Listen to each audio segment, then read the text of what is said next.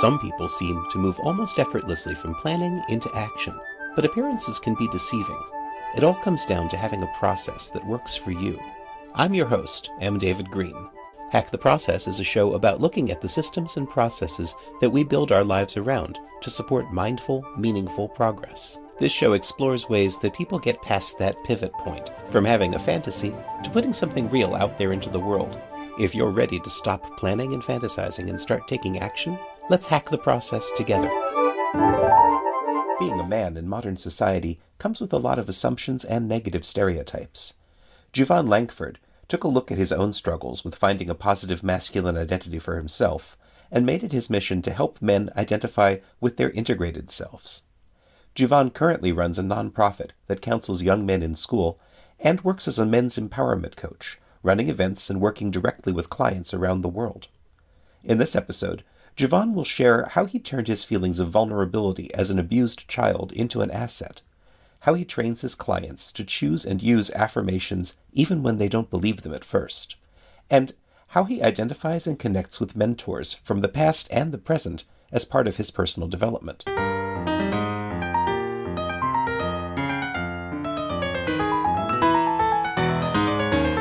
Today I'm speaking with Jevon Langford, and he's a coach, and he specializes in men's empowerment. Jevon, how are you doing today? I'm phenomenal. Thanks for having me on. Really appreciate it. you are phenomenal. You are doing so many different things. How do you describe the sort of work that you're doing? Yeah, you know, I, I would introduce myself as a men's empowerment coach, as a creative director, as a philanthropist. I essentially create content, community, and conversations that support men and women in breaking through their greatest challenges so they can live their legacy now that's a nice summary. You know, it breaks down into a lot of different specifics. I think you're running events, you're doing personal coaching. How do you divide your attention among all of these different things? Yeah, it's a great question. I, I think when you're clear on the bigger picture, it's easy to break it down. I was told that if you can't break down what you do in a process, then you're not doing anything at all. So I've learned as a businessman to be able to structure, to have strategy and to put in sustainability components so that everything does flow evenly. You think about people, I've got four or five businesses. There are people who have 20, I don't know how they do it. I've got enough juggling just with the four companies, but it's essentially, I run a global personal transformation enterprise. And a lot of what we do comes in the form of three day workshops where deep meaningful workshops with men, entrepreneurs and businessmen, and really teaching them how to heal the broken places uh, within themselves and uh, really break through their conversations that are holding them back in their lives. I have an online academy called the Elevated Man Academy. It's, it runs online, so it's pretty powerful. It's a six month experience where I bring guys through and really get clarity and really build their confidence in whatever area that they choose. And then I do a lot of work with young boys. I have a foundation called The Mentor where we do social emotional and leadership workshops for young boys. And it's, it's really powerful to be able to have the dichotomy, right? They're working with the young boys and then also working with grown men and really seeing what lives in the gap and how unfortunately a lot of our boys are becoming broken men based off of the systems and structures that are in place in school and also in the home. And so to be able to dive into that and really support and raise the vibration of men is something I'm extremely passionate about. Men's health is extremely important to me. We're, we're just challenged with so many things. I'm sure that you've probably experienced them yourself from depression, suicide, prostate cancer, diabetes, erectile dysfunction, cardiovascular, like lung cancer. There's just so many different issues in men's health. But my focus primarily is on the depression and the suicide. I feel there's a huge issue there. And what's underlying is that a lot of men, including myself, at some point or another, we're suffering in silence. And so I'm, I'm here to really give men their voice back. One of the things that just fascinated me about the work that you're doing is the way that you've chosen to focus on men. And, you know, it, it harkens back to, like, I'm, I'm thinking back in the 70s, the men's movement and Robert Bly and all of that.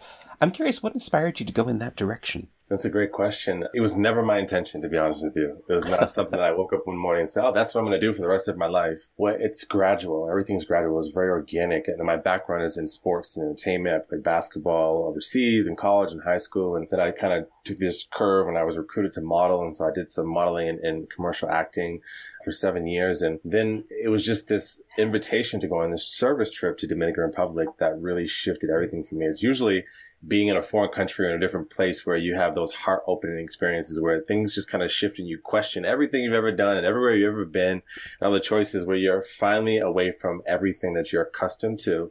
And uh, you actually get to breathe and be here now. It's just really presence me. And I had some really powerful exchanges with young people on the island, just sharing their stories and their experiences. And I got back on the plane and to head back to America. And I said, wow, I can either really, really go back and just share how sad and the struggle that's happening here, or I can actually do something about this in my own backyard. So I began working with young boys and doing, you know, workshops and trainings and just really gathering young men and creating safe spaces for them. And in the process of sharing it online, a lot of men reached out and I realized, wow, the boys are becoming broken men, that there's so much pain that's happening, you know, behind the scenes that we're not discussing. We're not sharing about our, our lack of confidence. We're not sharing about our depression. We're not sharing about our loneliness because then we're seen as emotional. Then we're seen as, you know, not men. And there's this conversation that a lot of us find ourselves in. I certainly did, you know, between being a man and then being good at being a man. And that's like a lifelong struggle for many men. You know, am I thin enough? Am I smart enough? Am I happy? You know, am, it's just all these questions that we internalize and we often spend a lot of our time in our past. And it's important that men understand that you don't look backwards for guidance that you move forward and, and, learning how to navigate that is a challenge for many men and i feel that it's my duty and responsibility having broken through a lot of my own conversations and finally experiencing personal freedom for myself to really lean back and to extend my hand to men who are, are willing to participate and really live on the other side of their greatest challenges. It's interesting because I think in our society there's the assumption that men are coming from a privileged perspective, and you know there's that gender imbalance in wages and in other other forms of equity in society. How does that discussion around feminism and what you're doing come into play with what you're working on? Yeah, it's really interesting. You know, I last year I, I, facilitated about 16 workshops on four different continents and I work with men, Canadian, African, Indian, Spanish, Latino. Like I've worked with Australian, like the whole gamut. And there are really four main issues that men struggle with, at least in my experience. And I think underneath those four experiences, we can dive into those. I'm, I'm happy to dive into those four pain points, if you will.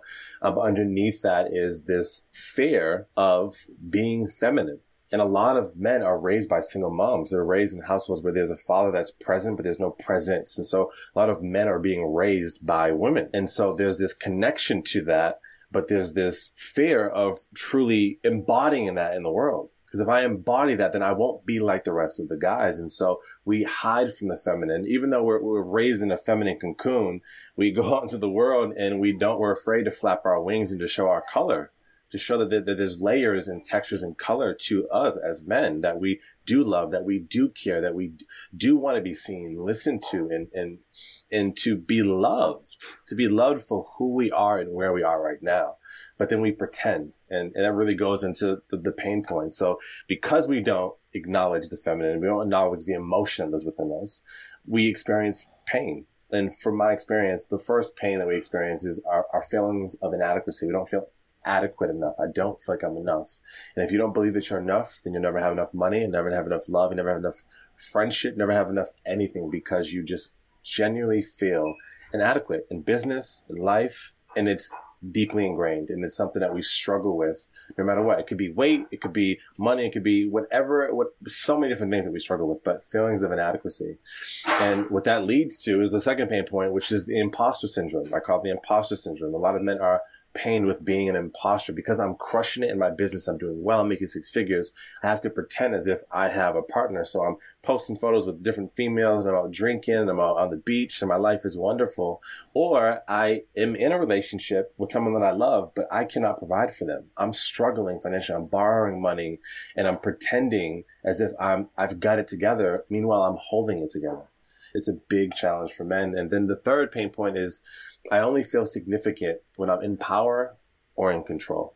Because I don't acknowledge my emotions, I make it everybody else's responsibility and I want to over control people, places, and things. And then ultimately, because we don't acknowledge the feminine, I think another thing we're challenged with is we're unable or unwilling to receive. And when we don't receive as men, right? We don't receive love. We don't receive connection. We don't receive finances. What happens is we break the cycle of giving.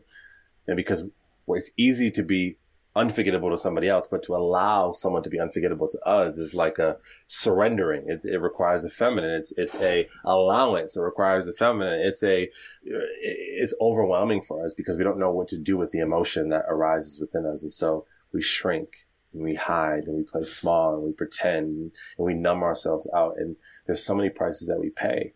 And unfortunately, you know, what I see a lot of fathers out there who attend my workshops and trainings, they don't take this on they don't take it on and acknowledge it. And so they pass it on. They pass on the suffering instead of passing on the wisdom. And that's what we need to do in order for us to make multi generational change. We got to pass the wisdom on. It sounds like what you're talking about is the way that society has defined a lot of these positive qualities as being feminine and then sort of denied them to men. Absolutely your own background must have played into some, some of this and you've had these experiences in your life. Was there one or more of these particular pains that was driving you forward when you started researching and working in this? Absolutely. I'd say imposter. I, all four of them, to be honest with you. I experienced all four of them. And there are days, honestly, when I do have those, I, I dive into them and I'm, I'm living in that and really am okay with that, knowing that I'm in my process and that I'm working through some things. And that's a big thing. I think most men think that they can't be these things or they're not that.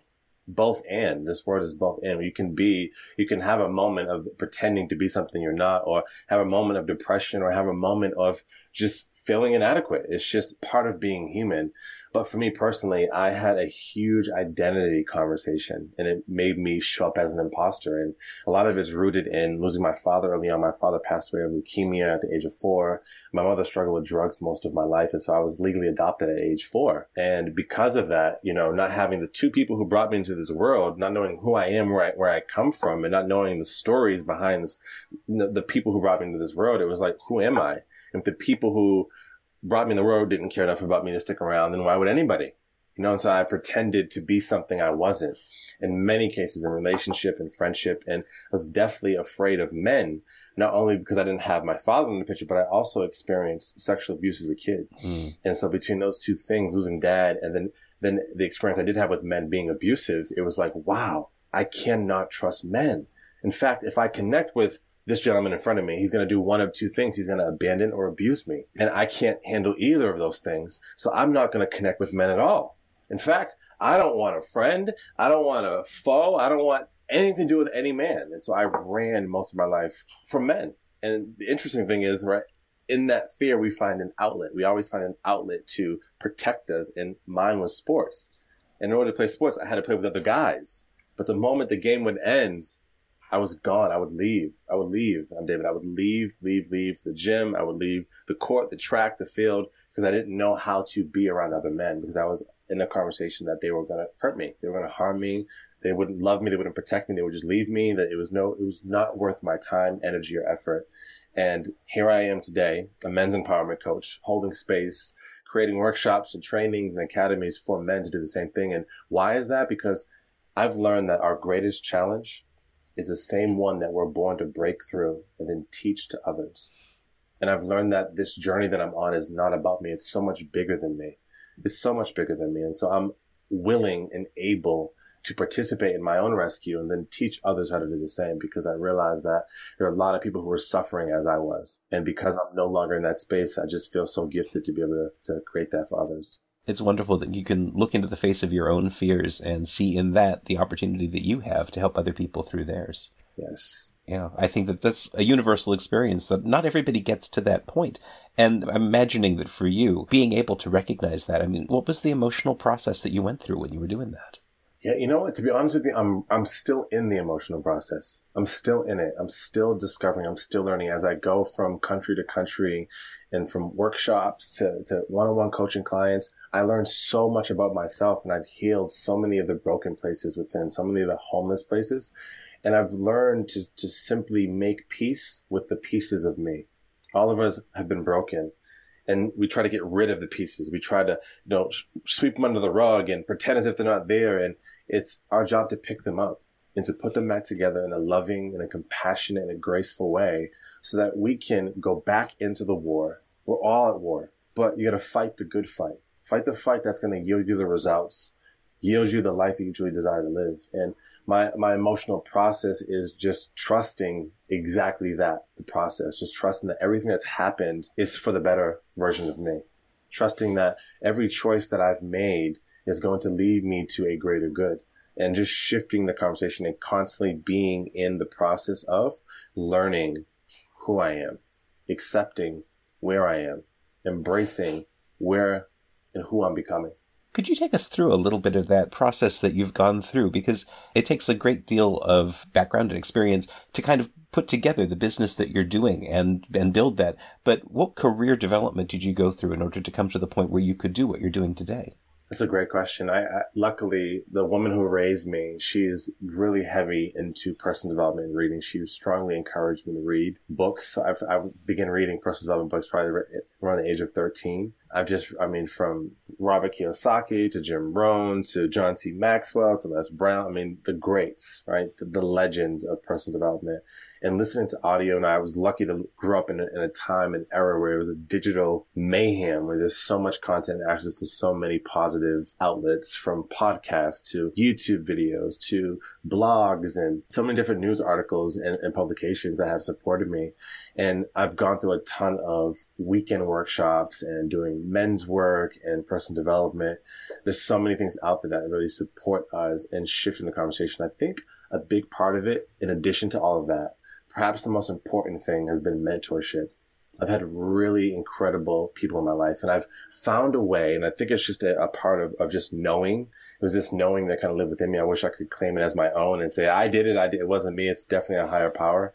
Uh, but there's just a, this knowing that I needed to surround myself around people who would challenge me, people who had information, wisdom, knowledge, and a higher belief in themselves than I did. And just be in the vicinity, just be in the room with them. Be in the car with them, be across the table from them, the people who were living the life that I desired. And then I would learn, it would get on me, it would ooze, it would drip on me, and I would begin to embrace, right, the goodness of the lifestyle, the mindset, the heart set that I desired. And that has made a world of difference for me. It's made a world of difference. And understanding that it's a choice. It's a choice to live the way we're living right now. If you're unhappy, you're choosing unhappiness. If you're confused, you're choosing confusion. If you are stressed, you're choosing stress. That which we choose will only ever always choose us back. And so I've learned to choose positivity. I learned to choose love and deep and meaningful connection. I've learned to choose travel. I choose good eating. I choose health. I choose wellness. I choose books and I choose lightness. I choose fun. I choose adventure. And it all has chosen me back and that has made all the difference. And choice is a fundamental power of the human experience. I think it, it, should be taught in schools. Choice should be a, a course that is taught every year to kids and, and to really invite them back into themselves and to learn personal responsibility that we are choosing everything. You are choosing your experiences. We choose our relationships. We choose our food. We choose everything. It's all, it's fundamental. It's a choice. And at any given time, under all circumstances, you have the ability to choose higher and that's been huge for me. Well, I think I know who should be teaching that course. Um, as you can see, I'm very passionate about it. It's, it's, something I just I get excited about because it's so beautiful. You know, just a quick story. I was in Canada recently, and I met a guy that was going to attend my workshop, and he couldn't make it. And so I said, you know, I'll, I'll take you to dinner. I took him to dinner. I just felt energetic that I needed to be there with him. And he said, you know, my I just found out that my wife cheated on me and we're going through a divorce. He said, we've been married for 17 years and I, I feel like I'm losing everything. I, I don't know where to go. I don't know what to do. And like the kid, we have two kids and my business. And he's just so overwhelmed, so overwhelmed. And I said, just stop for a moment. Just be here now. And I said, do you understand that you're choosing all these emotions that don't feel good? You're choosing all of them. What if this was an opportunity? What if everything that was happening was an opportunity for you to recreate, for you to restart, for you to reinvent yourself? And as I'm talking to him, you can just see his eyes beginning to boil up with tears because he hadn't even considered that being an option in his life. It wasn't even a consideration. He just doing what society told him to do. Panic, put pressure, run, scream, kick, yell, become a victim quickly. And he hadn't even considered it. And if you don't have people in your life challenging your perspective and inviting you to choose something else, it's a hard road.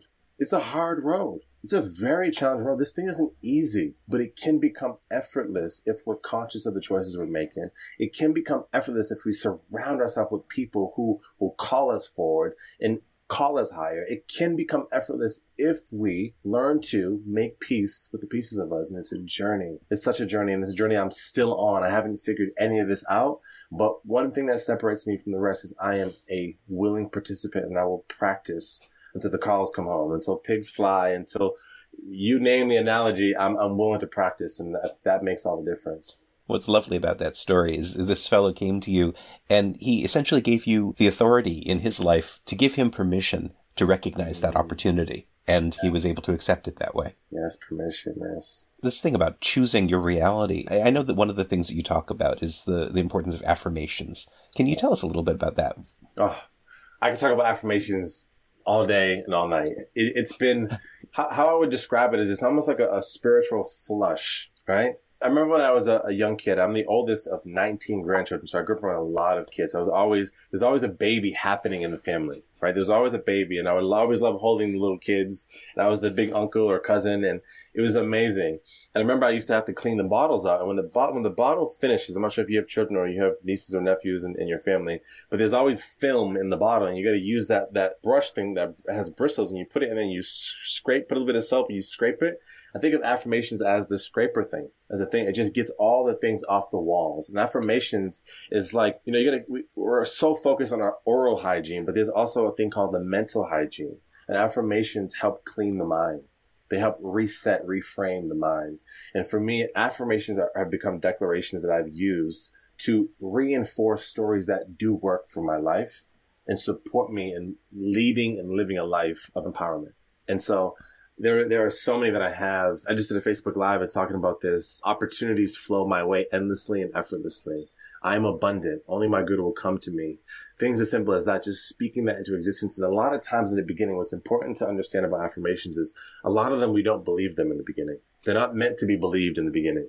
They're things that challenge the existing perceptions that are not working for you. So we say affirmations until we do believe in them. And that's the key. That makes the difference. It's, very important we understand that. It's not, oh, I say it and then money comes. No, you say it until it's embodied.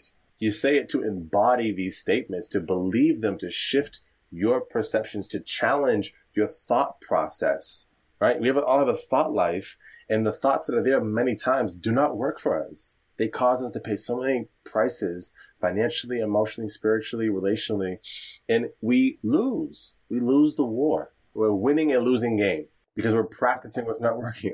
I think a lot of people think about affirmations and they think that they're magical, as if you're basically casting a spell and the universe is going to give you the thing that you're asking for. But I love the way that you position it. It almost takes advantage of our tendency to feel imposter syndrome and allow ourselves to say these things knowing that we don't believe them. Absolutely. And here's the thing we already have a story in place, a story that's not working, right? A story that's manipulating us to show up a certain way. So if we're going to manipulate ourselves anyways, why not manipulate yourself and tell a story that's going to take you in, the, in the, a little bit closer in the direction of where you desire to be?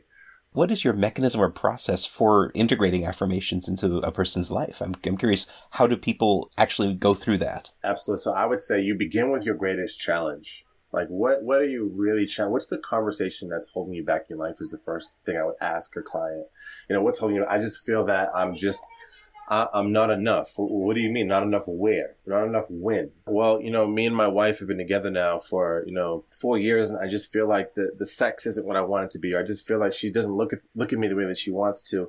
Okay. So then is, is it her challenge or is this your experience? Has she communicated this to you? Well, no, she doesn't say it, but I can feel it. Okay, no, you can feel it. So that's your feelings, not her feelings, right? So that's the first step. So now it's your self confidence, your self image. Okay, so you don't believe that you look good. You don't feel that you look good. So let's make this personal, right? So I am not confident in my appearance. I am not happy with how I show up in a room. So these are the things that are not working. Okay. How do we manipulate that story? Let's manipulate that. Let's just flip the page. I am bold. I am beautiful. I am brilliant. Well, Joanne, I don't believe that. Perfect. But you are. But you are. And I need you to repeat this statement as often as possible as you can. Because until you believe that, your wife won't believe that either. until you instill that and install and download this software onto your hard drive, it, you won't show up like that. The program won't work. Your life won't work. Your life's not working because the software you've downloaded is malfunction. There's an infection. There's a virus and it's not working for you. So let's try something that will. So let's write this statement out. I am bold. I am beautiful. I am brilliant in every room and every relationship that I show up in.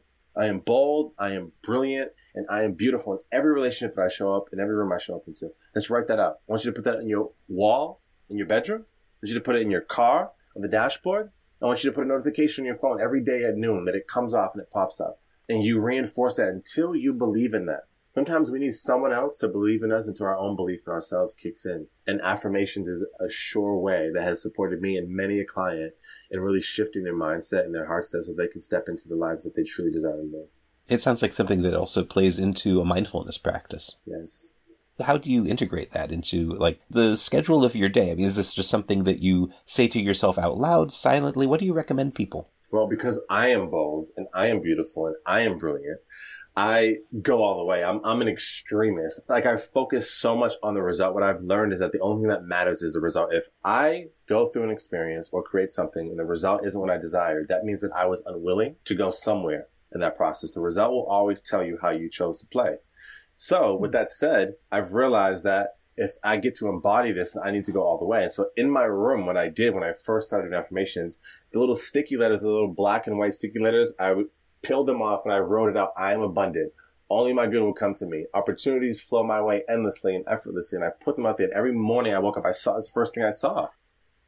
And then once I embodied that, then I would do different things. I would do different things like put it in my phone and I would make a new affirmation. You know, so I am abundant. Only my good will come come to me and opportunities flow my way. Those were my first three, and I still embody. I love them. Why I am abundant because I had a huge scarcity conversation. There was no money in the house. A lot of love, no money. So I had to manipulate myself and say, I'm abundant. I am deserve. I am worthy of money in my life. Money in my hands is good for the world. Only my good will come to me. I thought my mom left me, my dad left me. Everything's happening to me. Why do I keep, why does this keep happening to me? I was a victim. so I had to say, only everything that happens is my good. It's good. It's good. I just can't see it.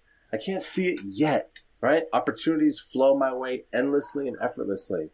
I anticipate, I expect that people are going to call me and ask me to be on their podcast. I expect that I'm going to be invited on stages around the world. I expect to make hundreds of thousands of dollars a year. I expect to be loved and embraced and received by everybody that I come into contact with. I expect it in my life. I call it in my life. I speak it into my life. And because I do, it chooses me back. That which we choose will always choose us back. Be conscious of what you choose is what I say. It sounds like speaking with you, you have, people have the opportunity to see a mirror of what they're what they're feeling and then get that reflected back to them so that they can formulate these affirmations. For yourself though, you formulated these inside your own head, I imagine. Absolutely. How did you come to realize what were the places where you needed to focus for yourself? Because I know a lot of people are out there thinking, I, I, could focus on any one of these different areas, and I'm, I'm, feeling insecure about all sorts of things. How do you know where to focus? How do you know where to focus? Where it hurts the most. Mm-hmm. If you fall and scrape your knee, you don't grab your elbow. Very good point. Where it hurts the most, for me, it, it hurt me a great deal being abandoned. It's something that still impacts the way I show up in relationships today because I still, within me, there's a part of me that believes that, hmm, maybe I'm not worthy of being in relationship. Maybe I, there's something about me that doesn't resonate with some people. Maybe I overwhelm some people. Maybe I people don't like me because I'm tall or because I'm black or because I'm this or because I'm that or because I wear a hat and I wear green or uh, you have all these conversations. It still is within me and you start where it hurts the most. Start where it hurts the most. She's going to stop the bleeding, right? A lot of us ignore where it hurts the most. In fact, the greater the pain for most men, the louder the silence. We don't speak about it. Why are we struggling? Because we don't speak about it. We don't take it out the dark and put it into the light. The moment you take your greatest pain out the dark, and you put it into the light, it no longer has any power over you. Pain only has power in the dark. Pain only has power in the dark. It is so important that we as men and women, this is for everybody, but you know, I work with men and just to give you a little backstory, I work with men because I grew up with women. I have four sisters. I have four younger sisters, grandmother and aunt, lots of women in my life. And I feel that growing up in a household where men were spoken ill of. Men are bad. Men cheat. They steal. Like that's wow. They well they abused me and they cheated on her and they stole from like men are no good. I don't want to be a man. I don't want to be a man. I don't ever want to be a man. So I've broken through that conversation saying, okay, and in that, I just, I didn't know how to navigate that. I don't want to be like them. I grew up around a lot of examples of what not to be and what not to do. So I was like, how do I do this? And it's still a conversation I'm in is like, am I man enough for this? You know, will they receive me? You know, I get asked to speak at the National Women Conference. Man, am I macho enough? I think, am I masculine enough? Are they going to receive me? Am I going to be, you know, I still have those thoughts that come in my head. It doesn't go anywhere. You just learn to work through it. And I say, nope, I'm not choosing that thought. I'm going to choose this thought they love me. They chose me already. They know what I'm capable of. They know my story. They know my experiences, and it's still being in that process and honoring it at every corner. I love that you took the popular media's impression of men as being a negative thing and that, that gets into our conversations and has for the last 50 years at least. And you basically pointed the light back at that and said, this is how I'm going to regain my own confidence in who I am. So I want to take you back to something that you mentioned earlier. You talked about mentorship and how important that was. I'm curious how you identified and connected with the mentors in your life. It's such a good question. And I kind of go back and forth with this. I, I feel a lot of it was choice. Of course, choice. I chose them for my life. I saw someone that I admired or desired to be like, and I created a moment with them. Learning how to create a moment and really, one, acknowledge them for how they've influenced your life in some capacity, whether it's emotionally, spiritually, financially, and then offer to be able to support them in some capacity. You know, what are you creating right now? How can I support you? And then develop a relationship, a genuine relationship from that space and trust that the tables will turn you'll be served by them in some capacity. And so that's one thing that I've learned to dive into and really to be able to capture a moment and to be able to pull someone in energetically just by being authentic and being in the moment with them. Most people are, they see someone that they like and they shower them with questions and they overwhelm them and, and they're not themselves. You become a whole different person when you connect with someone, right? Being yourself is the greatest gift that you can give anybody. And then I would say another part of it is sometimes mentors are not people. Most mentors aren't people. Some mentors are just books. Some mentors are the walk on the beach. Some mentors are observing a father and, and son playing at the park. Some mentors are uh, movies, films, music right? It's not always a person. Sometimes you hear a song and it changes your whole perception on a topic or an issue. So be in the moment. Don't miss the moments. Create moments. We missed so many more moments than we're willing to create. And that is truly a challenge for many people. And I think if we can dive into that and embrace the fact that we're here to create moments, the mentors will find their way to you very organically. I like that idea of looking at books as mentors because you know one of the advantages of being human is that we have the ability to communicate over time yeah. and across time and, and to, to share these connections with people yeah. who may no longer physically be around, but their ideas are embodied in these books that they've sent out into the world. Yeah. I'm curious though about making connections with the mentors that you have connected with. Like, you know, who were some of the key mentors that have affected your life? Man, a lot of the mentors that have come into my life have been standing in line at Starbucks and just feeling an energy behind me and saying, you know what? I need to connect with this person. I'm not sure who they are. And they becoming, you know, a, a, global creative director and someone who's doing phenomenal work in the transformation arena. And we connect and have coffee. And then he invites me to his house to have dinner with his family. And then we become the best of friends and learn and grow from each other. Some of the best mentors have come from standing in line at the Men's Wearhouse. And there's a guy getting a suit in line with me and he acknowledges me for my hat or my, my clothes and we connect and he becomes the find out he's a, an NFL news broadcaster works in entertainment and opens up many a door for me to become the best of friends and, and mentors. So it's been very organic for me and in building those relationships. I think some of the greatest mentors have come on time and in excellence it's not always a conscious thing, but it's about being present enough to see the mentors in our life. Sometimes, like I said, it's not a person. Sometimes it's a child. Sometimes we're mentored by people younger than us, right? And sometimes we're attached to what mentors are supposed to look like and how they're supposed to mentor us. You know, there's something to learn from every human experience. I love that. Opening up your perceptions like that, it really does require being very present. How do you stay so grounded and present in your life that you can really be available and aware for that? Yeah. Uh, these are such good questions. Let me just acknowledge you for these powerful questions. Staying present and aware, it just goes back. I'm going to beat this thing with a bat. It's choice. I know I have watched so many people miss opportunities family, friends, partners of mine have missed opportunities by just not being here now. And I've received too many gifts from being present not to be present. And just understanding that, wow, not being present hasn't worked for me. Let me try something else. Let me style flex here and try something and just breathe. Something I practice often is breathing, is stopping to connect. If you notice when I'm communicating with you, there are moments where I just pause because I really am committed to this lesson landing for you. And when I was a kid, I talked so fast. I, I missed so many moments because again, identity challenges, right? I just wanted to be seen. And when someone actually listened to me, I would talk, talk, talk, talk, talk, talk, talk, fast, fast, fast, fast, and get it out before they left me. I thought they were going to leave. So I rushed in words. Every word, it holds a world of its own. And if you use a lot of word, a lot of words, there's no space to connect. There's no space to see all the opportunities that are around you. So you say these affirmations, only my good will come to me, and the good's coming in, but you're using all these words and you're doing things to push it away, and you're sabotaging everything you're asking for in your life. And we do this, it's this is constant war, right? There's the outer war, and then there's the inner war. And how we show up on the inside is a direct reflection of our life on the outside. So I've just realized how many blessings, how many gifts have come as a result and practice it through breathing. I practice it through meditation. I practice it through affirmations. I practice it through being genuine and authentic and, and vulnerable with my story and my experiences. And I laugh and joke and I say, you know, they, so Javon, you know, what do you do for a living? I say, vulnerability pays my bills. it is. I, I'm willing to participate. Most people are not willing to publicize their process. Most people don't publicize their process. They just show the result and that's it. My intention is to, to share what I'm going through and understand that Javon Langford has not figured out this thing, but he's practicing and he's working hard. And I, and I my intention is for that to always be the case, no matter how big I get, how big my audience gets, no matter how much money I make, but it's to always be here with people and to always invest and to know that I get to always take a seat equally as much as I teach other people.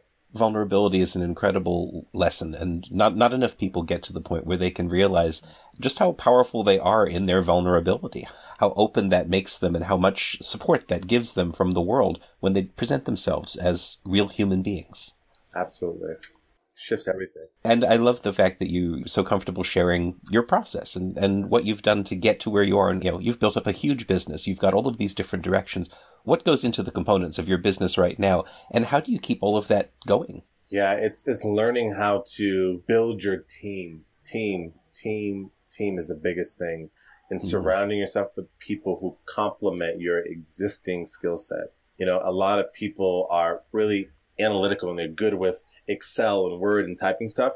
And they usually need a creative in their life, someone who can think at 30,000 feet. And so for me, I'm a 30,000 foot thinker, but I have a skill set of being able to come down here and be grounded. But I know that's not where I win. That's not a war that I win often. I can be here, but it's not a war that I win often. And so I surround myself with people who are very analytical and are punctual and are the ground level, the people who could be in the trenches and work on my behalf and support me. So I have a really incredible team around me and it's growing, it's evolving. I don't just select people. I'm very selective with my choices. And that's made a big difference. A lot of us, you know, life is like a team, right? Life is about building your team. And like any sports team, you gotta have tryouts. You gotta allow, you gotta be conscious of who you're surrounding yourself with because a lot of times what will happen, and this is very uncomfortable for people, but because we choose people who are unqualified for our lives, it automatically disqualifies us for opportunities in the world. So if we're not conscious of who's on our team, we may be losing. We may be losing, and not because of us, but because of who we chose. Because of who we hmm. chose. Because we weren't aware, we weren't present enough to choose people who are actually going to invest in the bigger picture of our lives, of their lives, and ultimately the world. Can you tell us a little bit about the, the structure of your business, the size of your team, how it's organized right now? Absolutely. So I have two main hubs. I have two companies. I have a company called Choose Higher. In that company, we ha- we do an online academy. We have uh, three day weekend events, and then I do one on one coaching. And on the other side of that is my nonprofit, and we do programming with the school in Los Angeles. We work with about 600 male teens on a monthly basis, and we do monthly workshops with the boys on campus at the school. Those are my two legs. There's three legs under there, and as far as the team goes, I've got two assistants that support me we have a production staff of about four people and a bunch of volunteers, and I have a couple of interns as well. That's a lot of people to coordinate. It's a huge team to put together. It is. It is. It's, it's great because a lot of the reason why it works is because outside of the business, there are team building opportunities. I really believe in getting to the heart of people. So into a lot of the stuff, being able to travel with the team and to be able to connect and learn on deeper levels. And that's, that's a big, big key for me is learning how to incorporate and infuse and inject fun into everything because business is business, right? But there's another component to that and understanding that this gets to be fun. Just because we're entrepreneurs and we're changing the world doesn't mean that we don't get to enjoy our lives. And so scheduling fun support has been very supportive for the team as well. Is this what you envisioned for yourself when you put together this business? Is are you where you thought you would be? It's so much better. I, I joke and I say it's just gotten gooder and gooder and gooder every day. It just gets gooder, and I learn. And and don't get me wrong, I have days where I'm like, why did I choose this? And what am I doing? And what's the next step? I question it because it's it's a journey of choices, and everything I choose influences the next. It's an every choice has infinite consequences to it, and so being present allows you to make a strategic choice that will influence the bigger vision and going in the direction you desire. So it's so much better than I could imagine. And I know that it's been less than two years that I've been doing this full time. And so it's just been a, just such a blessing to learn and grow and be able to scale a business and less about the business, the impact that's been created. You know, hundreds of men on four different continents have been through my training. I've coached so many business men in building businesses, creating businesses from the ground up, scaling businesses.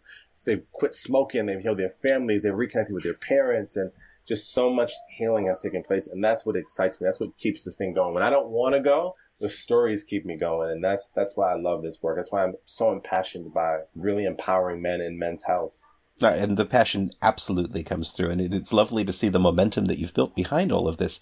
I would love to take you back maybe two years ago, perhaps even earlier, is when you were just starting this out. How did you get to the point where you were able to build that tiny seed that has grown into what you've got today? Yeah. Anybody who is like me and they spent a great deal of their life being better than average, but not great at one particular thing. If you knew in your heart of hearts that there was more available, but you just didn't know how to access it, if you knew that you were here for something bigger, but you just couldn't quite put your finger on it and you just needed a little more time to figure things out, there's just four words that have changed everything for me. And I realized this luckily at the beginning of building my business. Four words that have influenced the direction, the depth of my life, have influenced my finances, that have influenced the relationships that I've attracted into my life. And just, just, just these four words they're so simple, but put together just right, they make a world of difference. They've changed the entire scope, entire trajectory of my life. And it's learning that it's not about me. The work that I'm doing, the impact I'm creating, although my name's on it, although it's happening through me, it's not about me. It's not about me. And I, and I get that. Not only do I know that, but I've embodied that. And when you come into a room, into an arena that selfless and allow, even when it's uncomfortable, even when you don't know what the next step is, even when you feel like giving up, even when you, you feel like you don't know when there's too much money to spend and not enough money to spend, because that's the journey that we've chosen as entrepreneurs, is trusting the process and knowing it's not about you. Just surrender to this moment. Just allow this moment to be what it is. Don't make up any story about it because it's good for you. It's good here. And being honestly slightly delusional in many cases, because that's what this journey requires of you as well. It's just really alleviate a lot of the pressure and the pain that most entrepreneurs are experiencing by knowing that it's not about me. When it's not about me, you'll know that you're always protected and you understand it's not, not about you. You're always cared for. When you know that it's not about you, you go where people stop. You continue where people stop. And you know it's not about you, you make choices that baffle the masses and that's what I'm doing. That's what I'm trusting. That's what I'm stepping into. And I knew that in the very beginning of this journey as becoming an entrepreneur. It landed for me. When it landed, I said, okay, I get to trust. And I've never trusted, I never loved, never been so happy in my life. It sounds like a formula for dealing with disappointments when they come up yeah. because it allows you to detach yourself from your attachment to those outcomes. 100%. What disappointments have come up along the way? I'm curious. You know, were, were there places along the way as you've been building this business that what you were hoping would happen didn't happen? And how did you deal with that? Every day. Every day. There are moments. And how I choose to deal with that is by changing the story. Changing the story has made all the difference. And what I mean by that is just reframing, right? Because we always tell stories, but it's important to tell stories that support you and serve everybody else in your life. And so when I'm anticipating to speak at an event and it falls through or work with a client or, you know, edit a video or, or just something simple, I say, you know what? I get to trust the process. I get to move on. I get to move forward with that which moves forward. And it's, it's trying. Absolutely but it's there's nothing greater than surrendering and moving forward with the things, the people, places, and things that move forward. So you've got a lot going on. I'm curious what your personal routine is like. How do you organize your day and get keep all of this going? Yeah, you know, honestly, day to day, my my day to day looks so different. There's some days where I take off, and there's some days where I'm back to back on calls, on podcast interviews, on coaching sessions, on just errands, right? Just general, the, the, the regular errands, going to the cleaners and getting a haircut, you know? And I, and what I've learned is to have boundaries. Boundaries have been a big thing. So the greatest key or, or gift, if I can give one tool that's really worked for me is creating boundaries. And for me, I don't work before 10 a.m. and I do not work after 4 p.m. I make it very clear that those are my, those are the six hours a day that I work. And I fit everything into that. And before 10 a.m. is for me. So yoga, or I'm going to the gym, cooking breakfast, I'm reading a book, watch catching up on a TV show or a series that I like, or watching a movie.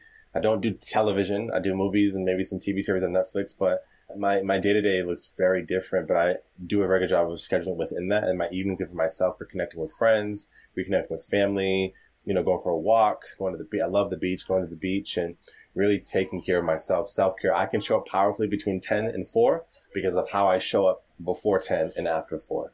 It's, it's wonderful. Do you have a particular routine that you follow in the mornings? Not particularly. I, I, when I wake up, I breathe deeply. I do some deep breathing exercises because I was told it's very important to fill our lungs with air. It's one of the things that we don't do. Our lungs don't get enough air. So men's health being the first, the, very important to me. I'm always conscious of my body, how I'm sitting, my posture and stuff. And so when I eat a healthy breakfast, I love sweet potatoes and I love egg whites and I love spinach for breakfast, quinoa and I eat pretty clean throughout the day. But morning routine, it, it's just breathe is the biggest thing. Brush my teeth and just get prepared for the day and set out things. One thing that I do do is it's kind of funny. When I wake up, I used to have my affirmations on the wall, but now that I've embodied them, I, I've cleared the wall. It's a white wall. And I always say this when in the morning. I, I hear the universe say, can I take your order? So I put in an order every morning. Okay, today I would like to and then I just put stuff out there, and sometimes it's funny. Some of the things just actually come in a new client or a new opportunity or a vacation or you know just uh, meet a, a, cool person or just reconnect with an old friend or you know I just put it out there, and so I, I I see that happening out there. But it's all choice. It all comes back to choice. We get to choose how we want our days to look, how our mornings to look, and we got to do what works for us. I joke and I say, my morning doesn't matter as much as your morning matters to you because I could drink milk and go for a run and you could be lactose intolerant and have one leg and my morning routine wouldn't really support you. Right. So I think you got to find a routine that works for you. And uh, so often we get caught up in the comparison conversation. Well, Gary Vaynerchuk does this and John C. Maxwell does this and Oprah does this. And then we got to do what they do. And our life isn't working. And we're like, why isn't this working? It worked for her. It worked for her because that's her routine, not yours. So I think find a routine that works for you Find a tribe, a community, friends that work for you. Find an opportunity, a realm, an arena that works for you. Find love that works for you. This is about you. This is about you, about building yourself up so that you can show up as powerfully as possible so that the universe, so that God can do some work through you. So much is happening through us, right? We're focusing on all that's happening to us and not what's trying to be, ha- not, not what the universe is committed to, is working through us.